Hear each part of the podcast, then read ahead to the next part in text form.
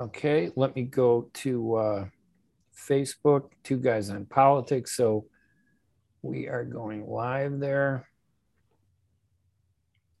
All right. I'm Ray Hanania. I'm Bill Lipinski. And this is Two Guys on Politics, Season 2, Episode 6, February 10, 2022. And we got some interesting topics this today during for today's uh, episode, Bill. I think we always have interesting topics, right? Yeah, these are, but they always get more shocking as we follow some of the news stories. That's like uh, one of our topics is uh, discussing Chicago Mayor Lori Lightfoot's comment that carjackers are basically young people who are bored. and that it's like, wow.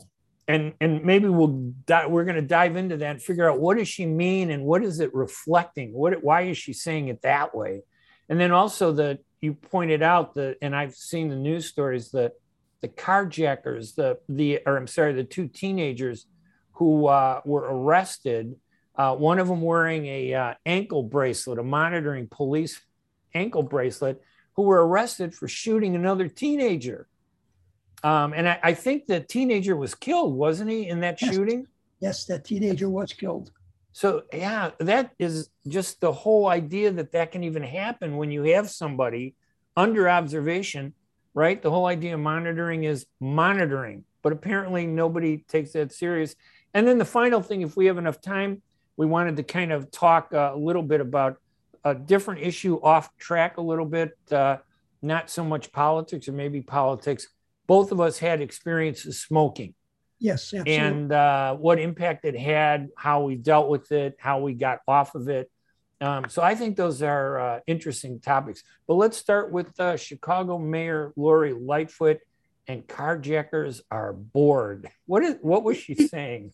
Can you imagine? You know, the mayor of Chicago, a uh, lawyer, an obviously very intelligent, successful woman, making a statement such as that uh, it, it's it boggles the mind really. I, I just I, I find it's so hard to believe.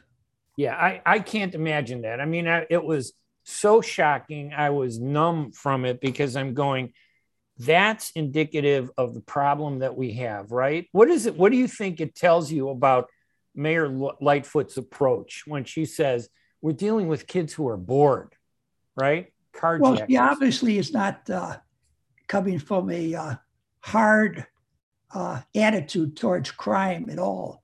It almost sounds like she has an attitude of uh, uh, excusing crime uh, and saying, you know, it's not really the individual's fault, it's society's fault. They have right. nothing to do, no place to go. They're bored, they got to do something. And she's also uh, using what has become a convenient excuse for everything, correct? Coronavirus. Something correct. goes wrong, it's COVID. Price goes up, it's COVID. We don't have something, it's COVID. You can't go to work, it's COVID. Um, you know, the Nicor gas practically doubled. It's because of coronavirus. I, I think we're going to double our uh, what we charge people to watch this uh, podcast. Oh yeah, we're not charging anything, are we? Because of COVID. It's free. Our advice comes free. That's uh, true. I'm to sticky with that just for a moment. I was going to say something. Good. And, uh, the, yeah. So I'm uh, sorry, I lost it. Maybe it'll come back to me. The, yeah. No. No. It will. It was. Uh, she had said that uh, I think in her story that you know in 2020 there were more than 1,400 carjackings, and that was uh, and that in 2020 and it jumped to above 1,800 in last year in 2021. And she said a lot of it has to do with juvenile offenders who are being arrested for these crimes. And part of the reason for the spike, in other words, I don't think she blamed every carjacker, in fairness to her. They're not all bored, obviously. You want to be fair to her, right? Yes, we do. At least to try to understand it because you can't solve a problem unless you understand it correctly. But uh, she was saying that at least the jump, the spike, the increase, which was like uh, 400 more in 2021, was the result of, quote, pure boredom. Uh, you know, of kids who were supposed to be learning from home while in school, while schools were being shut down because of COVID 19, the pandemic. Oh, I know what I wanted to say. The one good thing that has come out of it for her, it's managed to balance her budget, just like it managed to balance the budget for the state of Illinois. All the money that they, the state and the city got from the federal government, you know, that federal government that takes the money out of your pocket and out of my pocket, and then gives it out to states and cities. Uh, yeah, they, they've managed to balance their budget because of that money. Yeah, I was going to say that they managed to balance the budget. They did. But for you and me, and probably 99% of the people who may be watching or listening to this podcast, the inflation rate they said was almost 8% in terms yes. of cost. And I don't even think that's accurate. I, have seen things go up 50%, the price of certain food items, services. Um, you know, I went to get my car wash, it cost me $3 more. Now it sounds like, okay, maybe I don't want to wash my car anymore. Is that what we've come to? But everything is going up far faster than, you know, the, the difficulties that they're having by getting money from the federal government. I wonder how much of that price increase is coming because the federal government is taking money and giving it to people to deal with the problems with pricing and coronavirus? Well, so many uh, economists will tell you that's the chief problem with inflation is all the money that the federal government has been pumping out. Uh, and, uh, you know, it, it, it, upsets me that a, a mayor of a city, a governor of a state would get up there and say, oh, you know, we're so wonderful. We've balanced the budget. And the reason is because of all the money they got because of the virus that's been going around. Yeah, and and you and I are not uh, uh, uh, extremists when it comes to coronavirus. I mean, I, I think oh, we oh. both kind of agree that you know, as the coronavirus grows as a threat, we need to increase our guard and what we do to protect ourselves. And as it goes down, we should be able to alleviate what we do. So now that it's going down, I can see why we don't we shouldn't require people to wear a mask. The mandates I, I don't I think are unnecessary and maybe too draconian. But there's no consistency there, Ray. And because there's no consistency, you know, it gets to be very confusing for people. Now I intend to continue to wear my mask. What you want to do or what the next person wants to do, that's their business. Uh, but I'm going to continue to wear my mask. And I wish we could get some consistent policy between the federal government, the state government, the city government, the Board of Education. Uh, you know, the Catholic schools uh, they've been going to school most of the time uh, since the virus attacked us almost two years ago now. Uh, and they've decided that they don't have to wear masks in Catholic schools any longer. Uh, the public schools still want to wear masks. Some of them. Yeah. I, I don't think, yes, I don't think it helps the situation at all by things being as confusing as they are for people. Well, I mean, that's maybe the point that Lori Lightfoot is trying to exploit, right? It's the poor kids are confused. That's why they're they're already been arrested for stuff and now they're going out to carjack people. The coronavirus policies. You know, the interesting thing is nobody takes responsibility for what these kids do. They always no, want to blame it on somebody else. Why doesn't Mayor Lori Lightfoot just say that these are kids who have done bad and need better parenting and need um, stronger, tougher guidance to take them off the road of crime. Yep, absolutely. They, they need, you know, a father, they need a mother who are interested in them.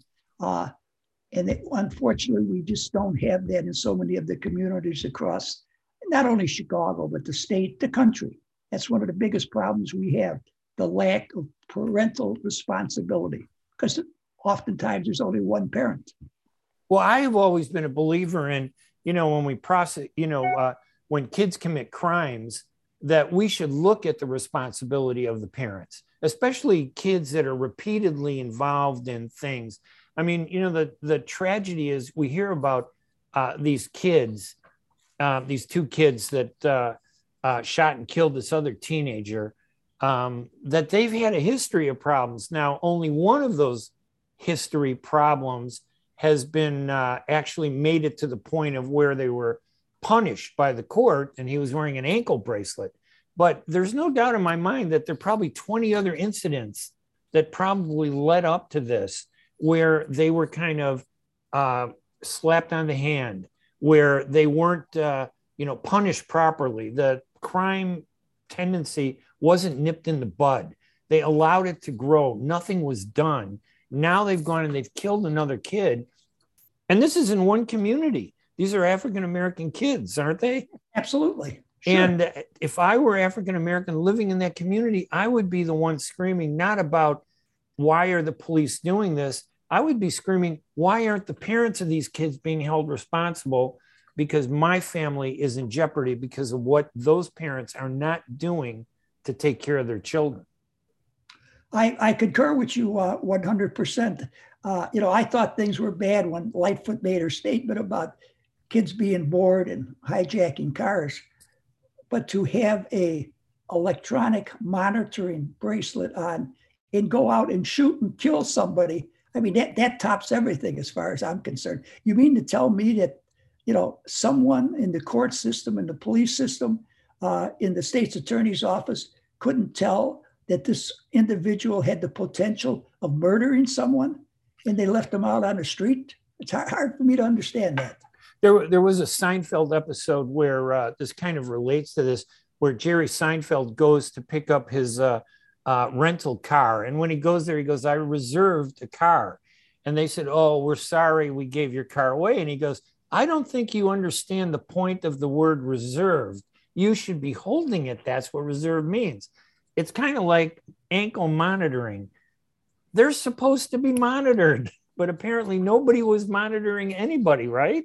How else would they get away with this? Very true. Well, you talk about Seinfeld. It's like another Seinfeld episode where Jer- Jerry has his television stolen. Okay. Right. He has the police detective there, and the police detective is asking him all these questions. And Jerry's coming up with all these answers, and finally the police detective st- is finished, and he's going to leave. And Jerry says, uh, uh, "You know, uh, what chance do I have of getting my television back?" And the detective says, "Not much. We never catch these people." you know, that's uh, that. The answers are right in front of us, right on every TV show we God, see.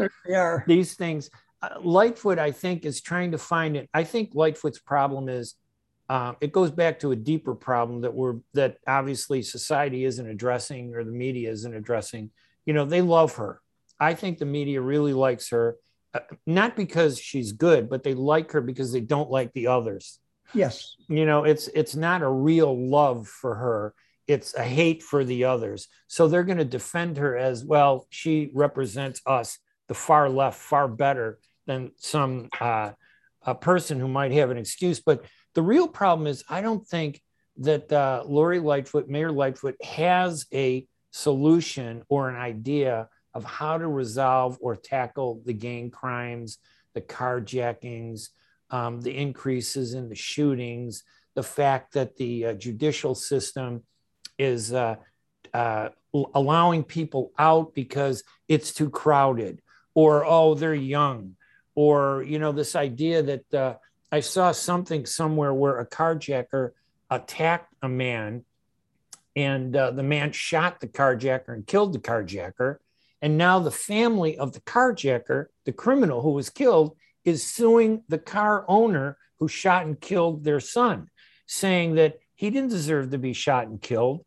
I think they that they you know when you look back at it, you say, yeah, well technically a carjacker shouldn't be shot, but in the context of the threat that could have happened to the car, you know, owner, um, I think he was well within his rights to shoot the person. And if that person died, I don't believe it's the car owner's fault. It's the criminal's fault. Absolutely. Uh, so often here lately, it seems like we've made the person that's been attacked uh, become the, the attacker and the person that did the attack and becomes the uh, victim. Uh, you know, Lori Lightfoot, uh, when she announced that she was going to run for mayor of Chicago, I said to a number of people who I know in politics uh, that I thought she would be a very good candidate. And I thought that with her background in uh, the police department, in law, in the federal courts. Uh, that she was obviously a smart person. I thought she'd be a very good mayor, but she's been a very, very big disappointment to me because, as you said, I don't think she knows how to really deal with the issue of crime. And I don't think she realizes how important uh, the issue of crime is to people who live in the city of Chicago. Well, I know there's this new word that everybody uses conflating. They said don't conflate left with and conflate it with the right. Don't conflate this, don't conflate that. I think what she is doing is conflating her base, um, her constituency. I think are people that tend to want to sympathize with people that have done wrong. This idea of boredom isn't a message for you and me. It's a message no. to her followers to say, yes, I understand the reason people are committing crimes is they don't have money, they don't have jobs. It's not the fact that they create a commit a crime that's the priority to her. That should be the priority. You know, whatever the reason is for the crime, yeah, well, let's address that. But the priority should be on the crime. And she's not focusing on the crime. She's focusing on the causes of the crime because I think her constituency and her voter base wants that. And I think that's wrong. Oh, I think she's misreading her constituency, though. Uh, I think that, I mean, they are the, in most cases, they're the victims of the crime that's going on in the city of Chicago. Uh, and I think that she's definitely misreading it. Uh, I'd like to ask you a question, Ray. Uh, do you sleep with a gun? Do I? Is that a yeah. question? No, a no, I don't. I, I only slept one time with a gun when I uh, met a uh, mobster after I wrote a column in the Southtown about the disappearance of Diane Masters. And the mobster had my hand disappeared in his huge hand. And he said, You made me look bad. And my wife was angry. I went home. I couldn't eat. I did sleep with a gun, but that was the only time. Well, I bring that up because we have another situation where the police have shot someone. Yes. Now the police, uh, you know, people are demonstrating against the police. Uh, here's an indiv- now, you know, once again, someone messed up with the no knock warrant. Right. They picked out the wrong house uh, to go into or the wrong apartment to go into. But that wasn't the police department's fault. That's right. the prosecutor's fault. And uh, the the person police, sleeping had a gun, right? When they walked right. in there, they woke him up. Yeah. And but instead of, I don't know, I, the the questions that I have would, and it's hard when you're sleeping and you wake up. Um, if they look like police, I would not shoot them. Well, why are you sleeping with a gun in the well, first that's the other question. I would not be sleeping with a gun. Yes, and well, I've maybe he maybe, You did it once. Maybe he was sleeping with a gun because he feels Lori Lightfoot has done a terrible job of protecting him. That he needs to be the person protecting himself.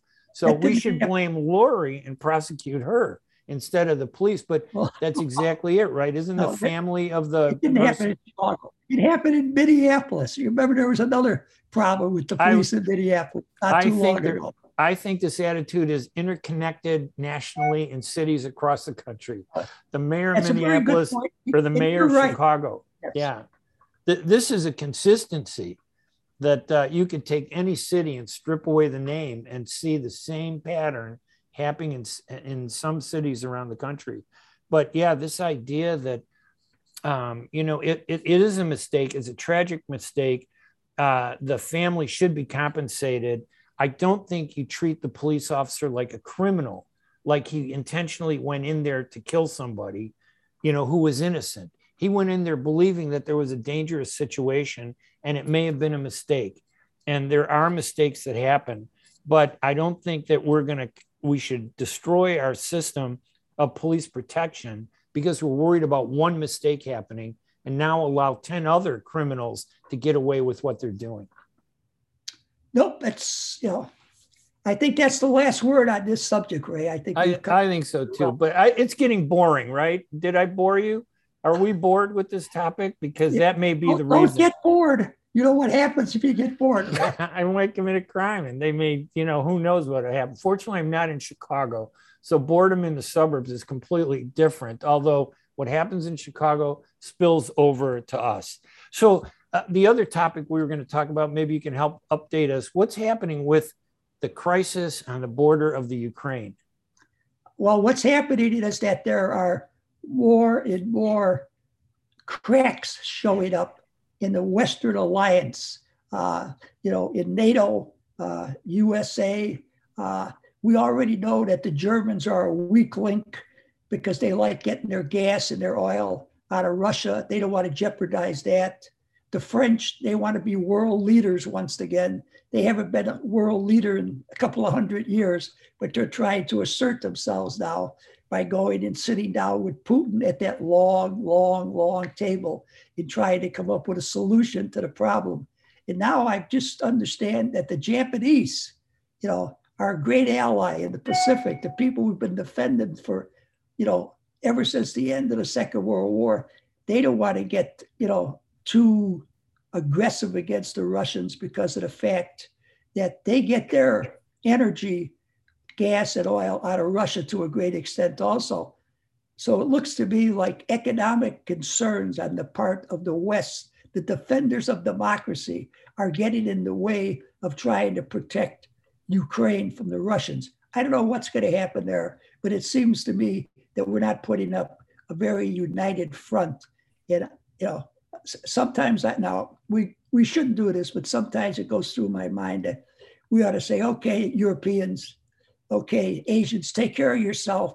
We're retreating to America. We'll make it Fortress America like it was back in the late 1930s. And you, when you get in trouble this time, and you call, I don't know if we're going to come and save you.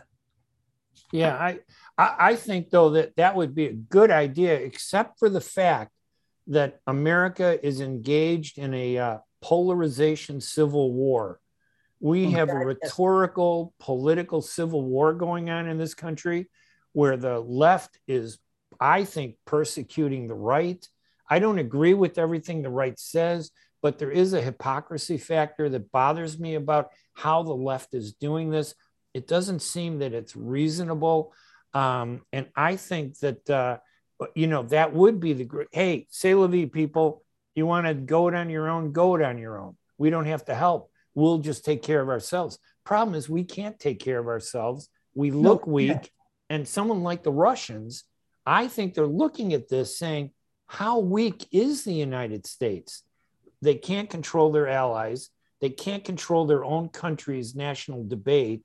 They look like we're the ones coming apart at the seams. Now's the perfect time to do whatever we want. Invade the Ukraine. Next thing you know, they're going to be invading Poland. Well, I think that's where we will finally draw the line. I think that's actually where we will send American troops to defend Poland, uh, which I agree with. But the Poles, by the same token, know that. So they're very strong, very defiant of the right. Russians.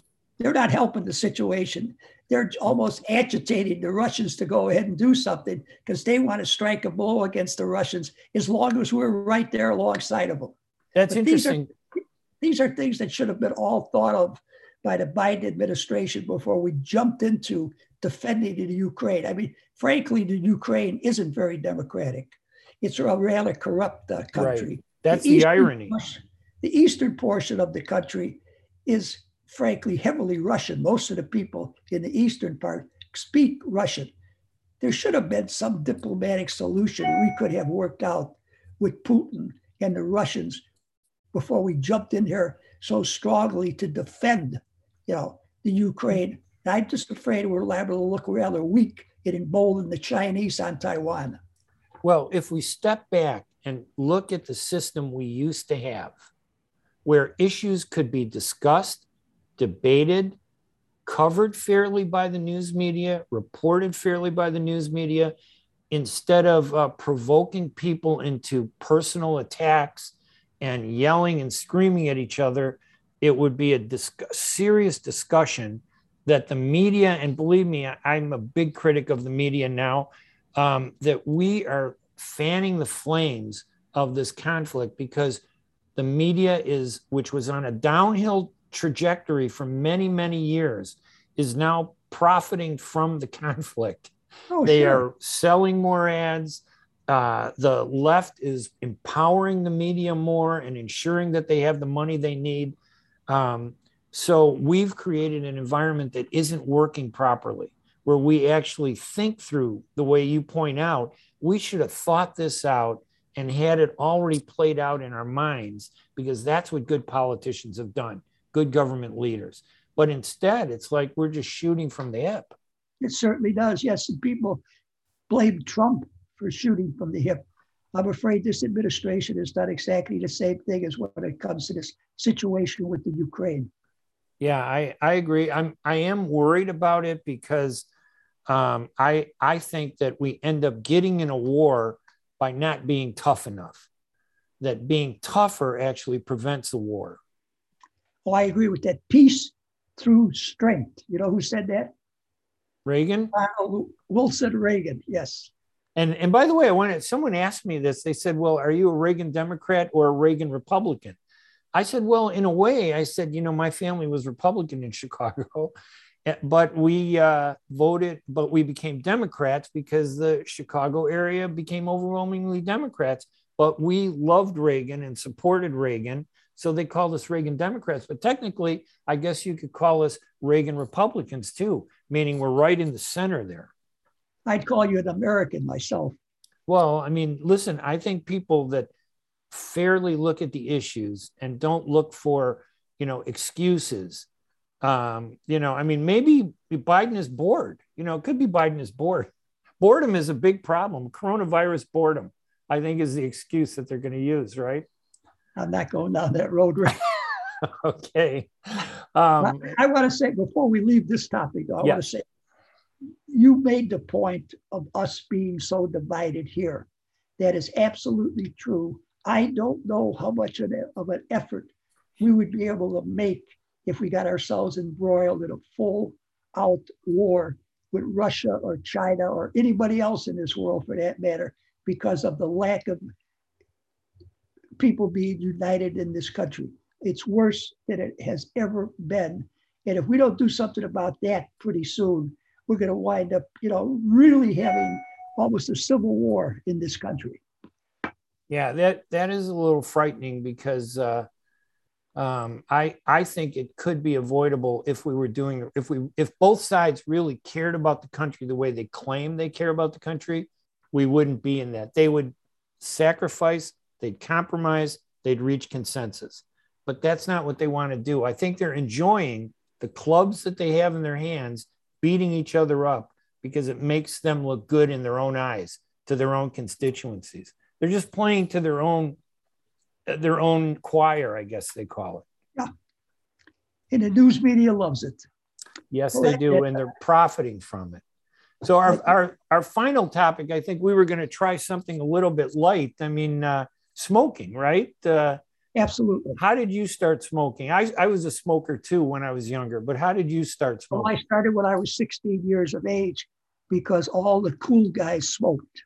Uh, you go to a movie, uh, the cool, good guys smoked. Of course, the bad guys smoked also. In fact, everybody smoked.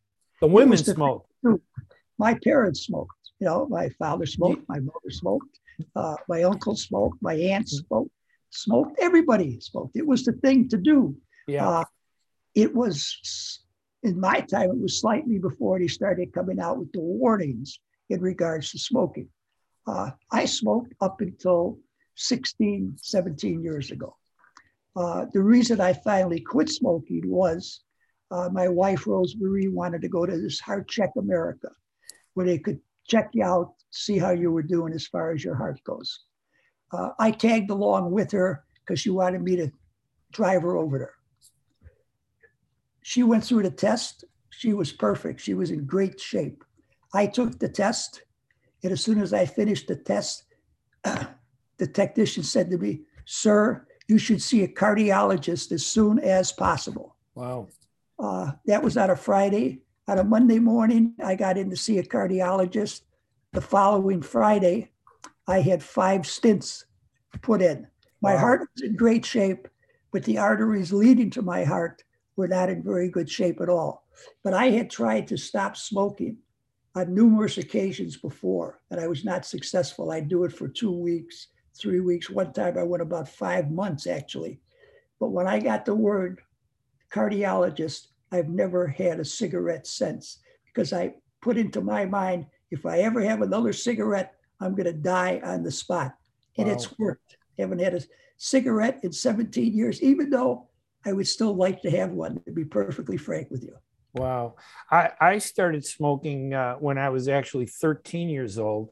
I had gotten a job. My father had uh, was very sick. Now he was born in 1901 in the Middle East, in the Holy Land, in Palestine, and he would watch TV, and he would see these uh, American actors. Humphrey Bogart was one of the oh, most absolutely. popular ones, always smoking a cigarette, and they couldn't get the clothes to look like Humphrey Bogart because they were poor, but they could get the cigarette really easy in the Middle East and uh, you'd see the men smoking, you'd see the women smoking, and I don't know. I'm sure you remember. I remember being on Pan Am American uh, Pan Am Airlines uh, as a child, flying to visit relatives uh, in the Middle East with my mother, and everybody on the plane was smoking.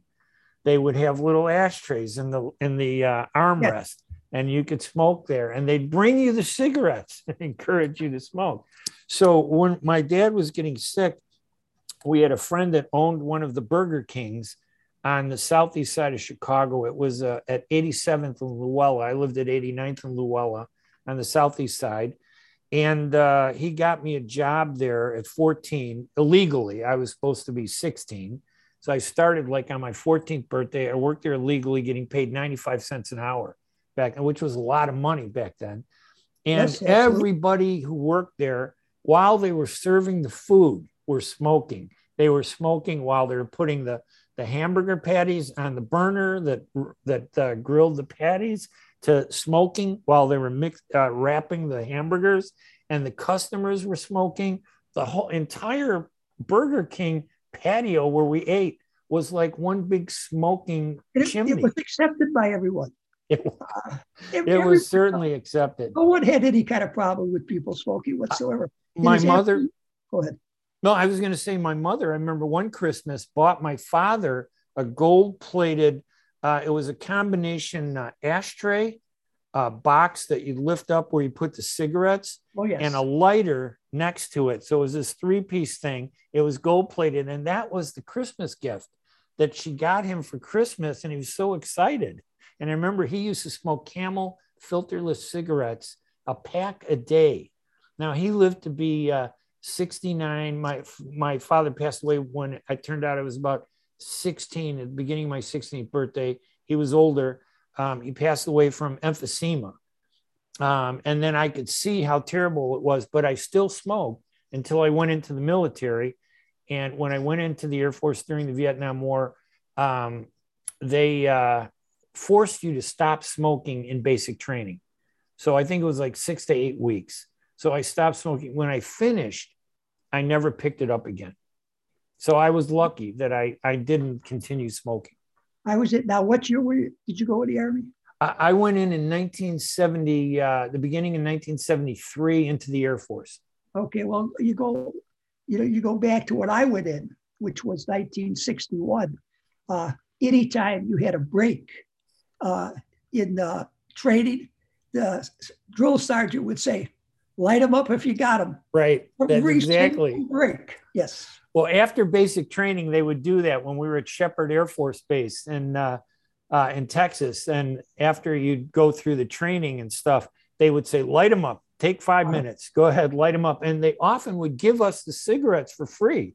You didn't have to pay for oh, it. Absolutely. But I I just stayed away from it. I you know. Uh, um, I always felt lucky that uh, I never continued with it you know, from 23 on, uh, now it's what, uh, 40 years, I guess, uh, 45 years I haven't smoked. And, uh, you know, hopefully that'll benefit me. Well, I think it has benefited you. I'm sure it's benefited me not smoking for the last 16, 17 years. But a point I wanted to make is that it is absolutely incredible to remember how it was back there in the 40s and the 50s and the yeah. 30s, 20s, I don't remember those, but the 40s, 50s, I remember 60s into what it is today. Today, you know, if people light up a cigarette someplace, oh. everybody around them looks at him like he's the devil incarnate. Yes. And Uh, because and people are much more sensitive now to it Oh, yes. because the the areas where they work and hang out are not filled with smoke. So if my wife meets somebody that has smoked even one cigarette, she'll look at me and say, "Oh, they're a smoker." You she could just smell it on them, and uh, now it's easy to smell. Back then, it it didn't even matter. Nobody you couldn't tell anything. Some of the movies in the 1940s, there were so many people smoking and there was so much smoke. You had a hard time seeing the actors on the stage. Uh, that's funny. So, well, listen. Uh, the one thing I will do is occasionally I will smoke a cigar if I'm on vacation on a beach, or I'm out on a patio at the lake house. I'm just sitting there. What?